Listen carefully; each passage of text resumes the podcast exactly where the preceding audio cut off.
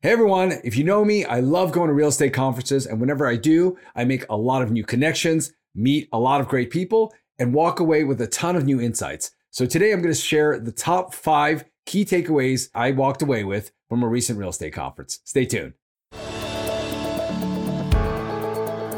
Welcome to the Passive Income MD podcast, where we talk about creating your ideal life through multiple streams of income. I'm your host, Peter Kim. If you enjoy hearing about this stuff, make sure to hit subscribe so I can bring it to you every week. Now let's get on with the show.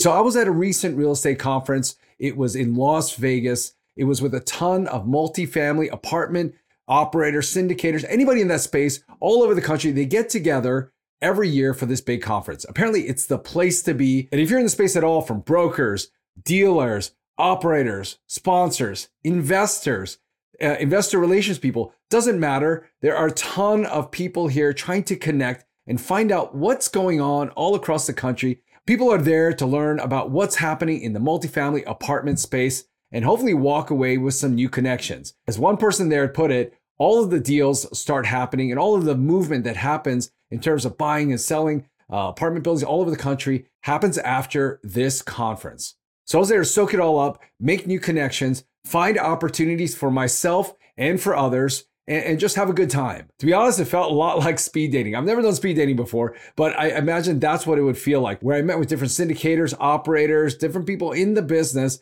for like these 20 minute little periods. And it was happening all over two days. And I feel like I met 20, 30, 40 different people. I couldn't even count. I really sought out the best in terms of their experience, people who've been around the industry at least 5, 10, 20, 40 years with billions of dollars in assets under management. Because I believe in the saying that success leaves clues. If they've been around for a long time and they have this successful track record, then they must be doing something right or they learned something along the way. So I wanted to soak up as much of that as possible, especially for myself, as again, as an investor, but also because I do run that company called Ascent Equity Group. And so for people that are looking for opportunities, I wanted to find out what was out there and especially what the market was doing and whether this is a good time to invest or not. So I want to share five things I learned uh, from just talking to people at this real estate conference. These are five big takeaways. Number one, the sentiment in the market is actually better than I thought, meaning that because of all the interest rate hikes,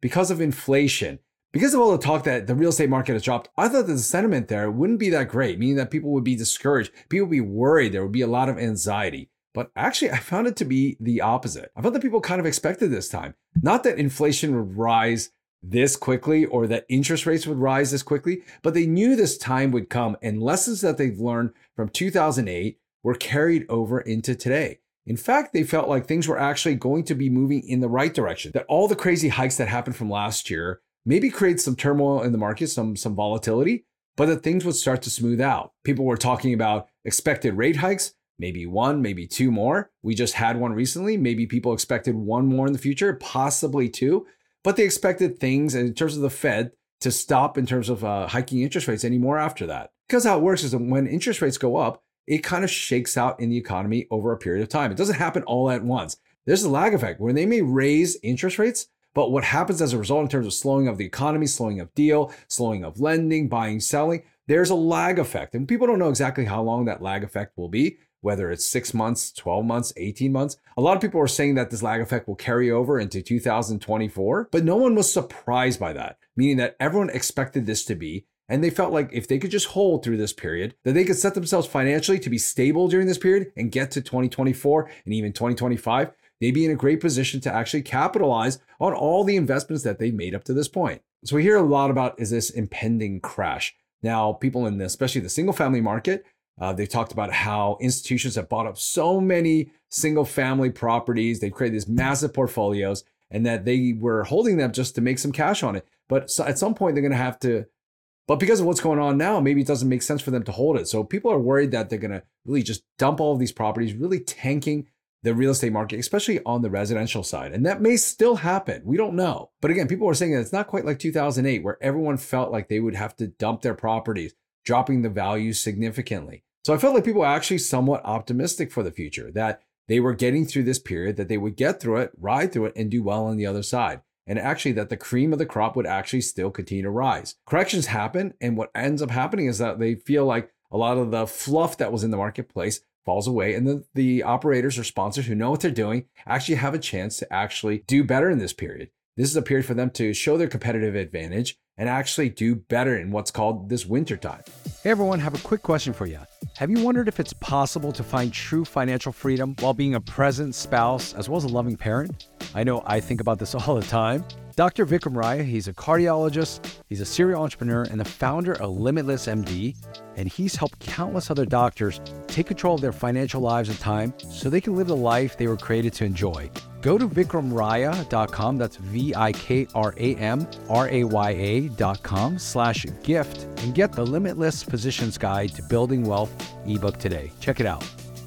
The second thing I learned is that there's still a ton of cash out there, meaning there's a lot of liquidity in the marketplace that especially institutional investors like these big companies out there with all the money out there, the big movers and shakers, they have cash reserves right now, which really distinguishes it from 2008 where they're really cash poor. These companies were crashing down. In this scenario, maybe what happened over the pandemic, whatever, there was a warning shot and there was a lot of money being floated around to people, uh, especially during the time of the pandemic. They actually hoarded a lot of cash, especially these institutions. Family offices did the same thing. And so it seems like what's happening right now with interest rates continuing to rise, there's still being some uncertainty, especially these institutional investors. They're holding onto their cash and they're waiting for better times, but they're financially still in a good position to capitalize on opportunities. So I found that a lot of these multifamily operators that actually raise their capital or get money from these large institutions, their capital pipeline right now is a little frozen, but they're confident that when things stabilize, when institutions are confident that maybe interest rate hikes won't continue to happen and that the marketplace has kind of reset itself, that the money will come pouring back in. So, in looking at back at history, I found out that what really moves prices are these institutions. So, when that big money moves, is when prices go up and down. We've talked about things called cap rates. And when cap rates get compressed, that's when a lot of these values of these buildings go up. So, what people are waiting for is for these interest rate hikes to slow down, that these institutions feel comfortable again pouring money back into the marketplace,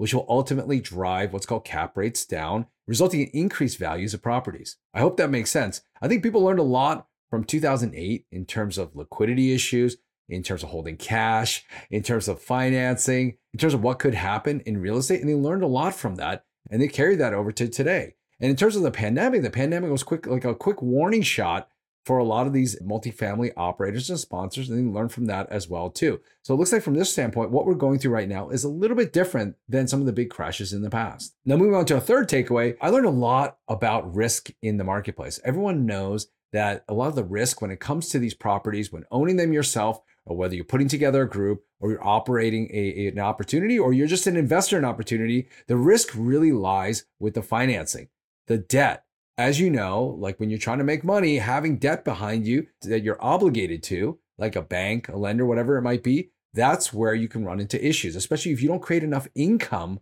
to cover that debt. So I learned a little bit more about all the different financing options that people had put in place over the last several years, whether there was floating debt, whether there was long term debt, different options for different groups to get in and take advantage of low rates that were there a couple years ago. There are things called loan assumptions where certain groups are able to take over the loans whenever they buy a property and the seller is able to get out. And so these new buyers are getting in and they're assuming these low interest rates, which allow them to have some more runway and actually to have better numbers when it comes to cash flow. I've also learned about what happens when some of these loans expire during these periods with high interest rates. Obviously, that doesn't bode well for operators and sponsors. And so if you're in some of these deals, it's probably a good idea to ask when are your deals expiring and what is your plan when it does expire? Some of these loans have opportunities for these extensions if they meet certain criteria. Some of these ask for a big balloon payment at the end of it. Some operators or sponsors are able to refinance into longer term debt, and a lot of them are scrambling to do so today if they haven't already. There are also these things that many people are talking about called interest rate caps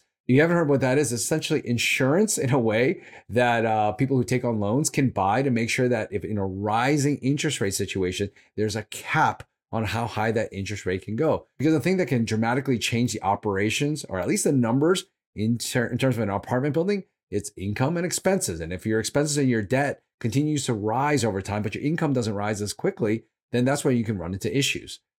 So many lenders require these companies to have things called interest rate caps in place, meaning that there's that insurance that they bought. Make sure that the, if the interest rate does rise high, it actually limits what their liability is. So there's situations right now where certain apartment buildings and operators or sponsors are running into a situation where their caps are expiring, meaning that the loan might be for three to five years, but the caps were only for two years. And it's not necessarily all is lost. They might just have to buy another cap. But the question is, how expensive is that cap? And how does that play a role in terms of what it looks like for investors ultimately when it comes to how this property will cash flow, how this property, at least the future projections of this property, will end up. I also heard of certain situations where certain properties were a little behind in terms of their finances, meaning that their income wasn't covering their expenses and they were building up liabilities. So, what do they do in this situation? They might have to go back to investors and do what's called a capital call, meaning that they're going to ask their current investors to inject a little bit more capital into the deal to allow it to have some room in terms of cash flow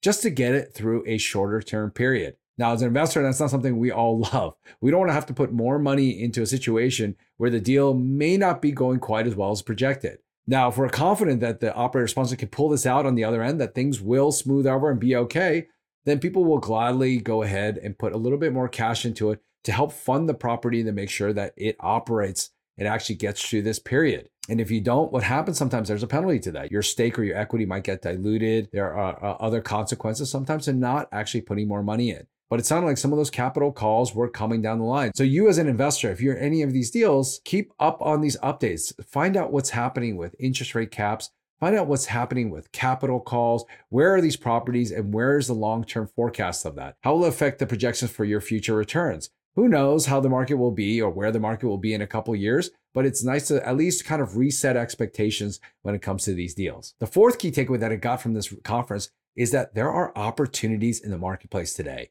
What happens is when there's a little bit of trouble in the marketplace, opportunities come up. In winter is when a lot of companies actually do better. The greatest transfer of wealth happens in wintertime, meaning when things aren't great in the marketplace. There may be companies that were operating uh, uh, buildings and they couldn't cut it. They didn't do very well. And now they have to sell at a discount to a more experienced, better operator. I'm seeing price cuts, discounts off of peaks. Now, this isn't like a crash, you know, in a typical sense, but there are opportunities for operators, if they have capital right now, I mean, they have money to invest, that this might be the time to invest. When things are frozen, when the institutional capital is frozen, when there isn't as much competition in the marketplace, when sellers are looking to sell at a discount. There's a window of opportunity that is there for the right deal. People are, because of that uncertainty, people are operating a little bit on emotion. They're a little bit scared. They're trying to get out. They want to get out before it gets worse. So sellers are looking for opportunities to do so. So I talked to a lot of sponsors. Again, these are the ones that have billions of dollars in their portfolio. A lot of them have cash. They were set up for this situation. They're kind of licking their chops. They're excited because they're waiting for deals, meaning that in the last couple months, there haven't been a lot of deals because of so much uncertainty. But right now, because the sentiment is a little bit higher, the market seems to be opening up a little bit.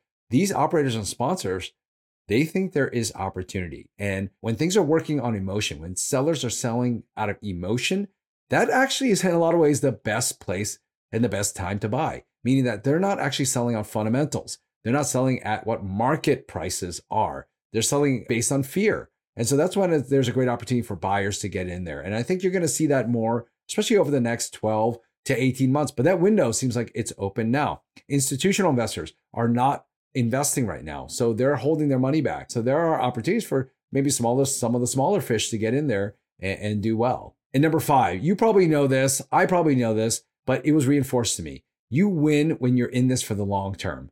I talked to so many of the operators, sponsors that have been around for 20, 30, 40 years, and I asked them, what's the key to your success? Obviously, I run a real estate group too, and I want to make sure this thing is around for 10, 20, 30 years. And I'm looking for consistency and you know trying to mitigate the downside. So I kept asking them, what has allowed you to be successful? And a lot of them, they were thinking towards the long term. They have investors that have been with them for the last 20, 30 years. And I kept hearing stories of investors that started with them at 50 or $60,000. And in 20 years, they got cash flow, at least 10 to 20x of that, and the actual uh, value of their investments, at least what's out there now in terms of their investments, we're in the millions of dollars. And it's crazy to see the compound effect that can happen, especially when you are able to partner with the right operators and sponsors and at a good time. I've mentioned this before, but this feels like we're entering the zone of maximum financial opportunity. where there's an opportunity for people to catch this market on the downslope and actually catch it on the upslope now. I feel like that's a place where we all want to be. We all want to catch that cycle at the right point. Now, it's impossible to hit it right at the right perfect uh, bottom, but if you're able to consistently invest during a time when the market is down, you will be able to catch that upswing. You just have to find the right operators, sponsors, make sure you do your proper due diligence and know where the risk is. So I heard again stories of long term wealth creation, massive cash flow from these small investments that happened 10, 15, 20 years ago, and it started compounding. It's amazing to see what can happen as a result of finding the right people and kind of riding with them for the long term. I mean, this is all done extremely passively. This is where you put your money and capital to use which is why I like passive real estate investing. Again, I also own my own properties as well. But again, a large part of my portfolio is dedicated to this passive aspect because that's the best way, in my opinion, to leverage your time, your capital, your energy, your expertise to have the greatest effect, especially when it comes to income replacement. Hey everyone, join me for our annual Leverage and Growth Summit, which is happening on March 15th through 19th, 2023. This virtual summit is for physicians, and it's one of my favorite events of the year. And the reason I love it is that it's all about stories. It's stories of physicians doing really amazing things outside of medicine leveraging their medical degrees and all their ambition and skills that they've grown and cultivated throughout their medical training, and then using it for some other venture. Now, these stories are of doctors creating their ideal lives. It's such a cool experience, and there are tens of thousands of people who have participated in it and have been a part of this. I think you're really going to enjoy this. The best part, it's a free summit. So make sure you head on over to leverageandgrowth.com and sign up. You can join our exclusive Facebook group where you can meet some amazing people and really connect to get some really cool things done. This year, we're offering free coaching. It's a great opportunity if you're interested in something and maybe you just don't know how to take action or where to get started. That coaching will happen every single day of the conference and help you leverage and really grow your big idea. So I'm excited about it. I hope you're excited about it too. So go and secure your seat, and I'll see you there. Thanks, everyone. You know, the last bonus takeaway is that you got to surround yourself with a community surround yourself with a community of people that are doing this, learning this. And I learned so much from just those conversations. I probably learned more from uh, some of those single conversations there in that 20 minute period where I connected with people than I did reading all sorts of books, listening to tons of podcasts. Those simple nuggets of wisdom that come when you actually meet people face to face, partner with the right people. Again, these things are priceless. So if I have to leave you with anything, make sure you partner with the best, play for the long term and diversify your portfolio because all of those things will lead to ultimate long-term wealth creation, that security that you're looking for, and, and that freedom at the end of the day that allows you to live the life that you want. Hope you've enjoyed this. Thanks again, let's talk again soon. Bye. Enjoy the show? Let me know by dropping a review in the podcast app you're listening to us in. And if you haven't already, make sure to hit subscribe. Are you part of our community yet? Join thousands of physicians who are also on this journey to creating their ideal lives through multiple streams of income. You can join us on our Facebook group, Passive Income Docs, and you can always learn more at our website, passiveincomemd.com. Thanks again for allowing me to be a part of your journey. See you next time.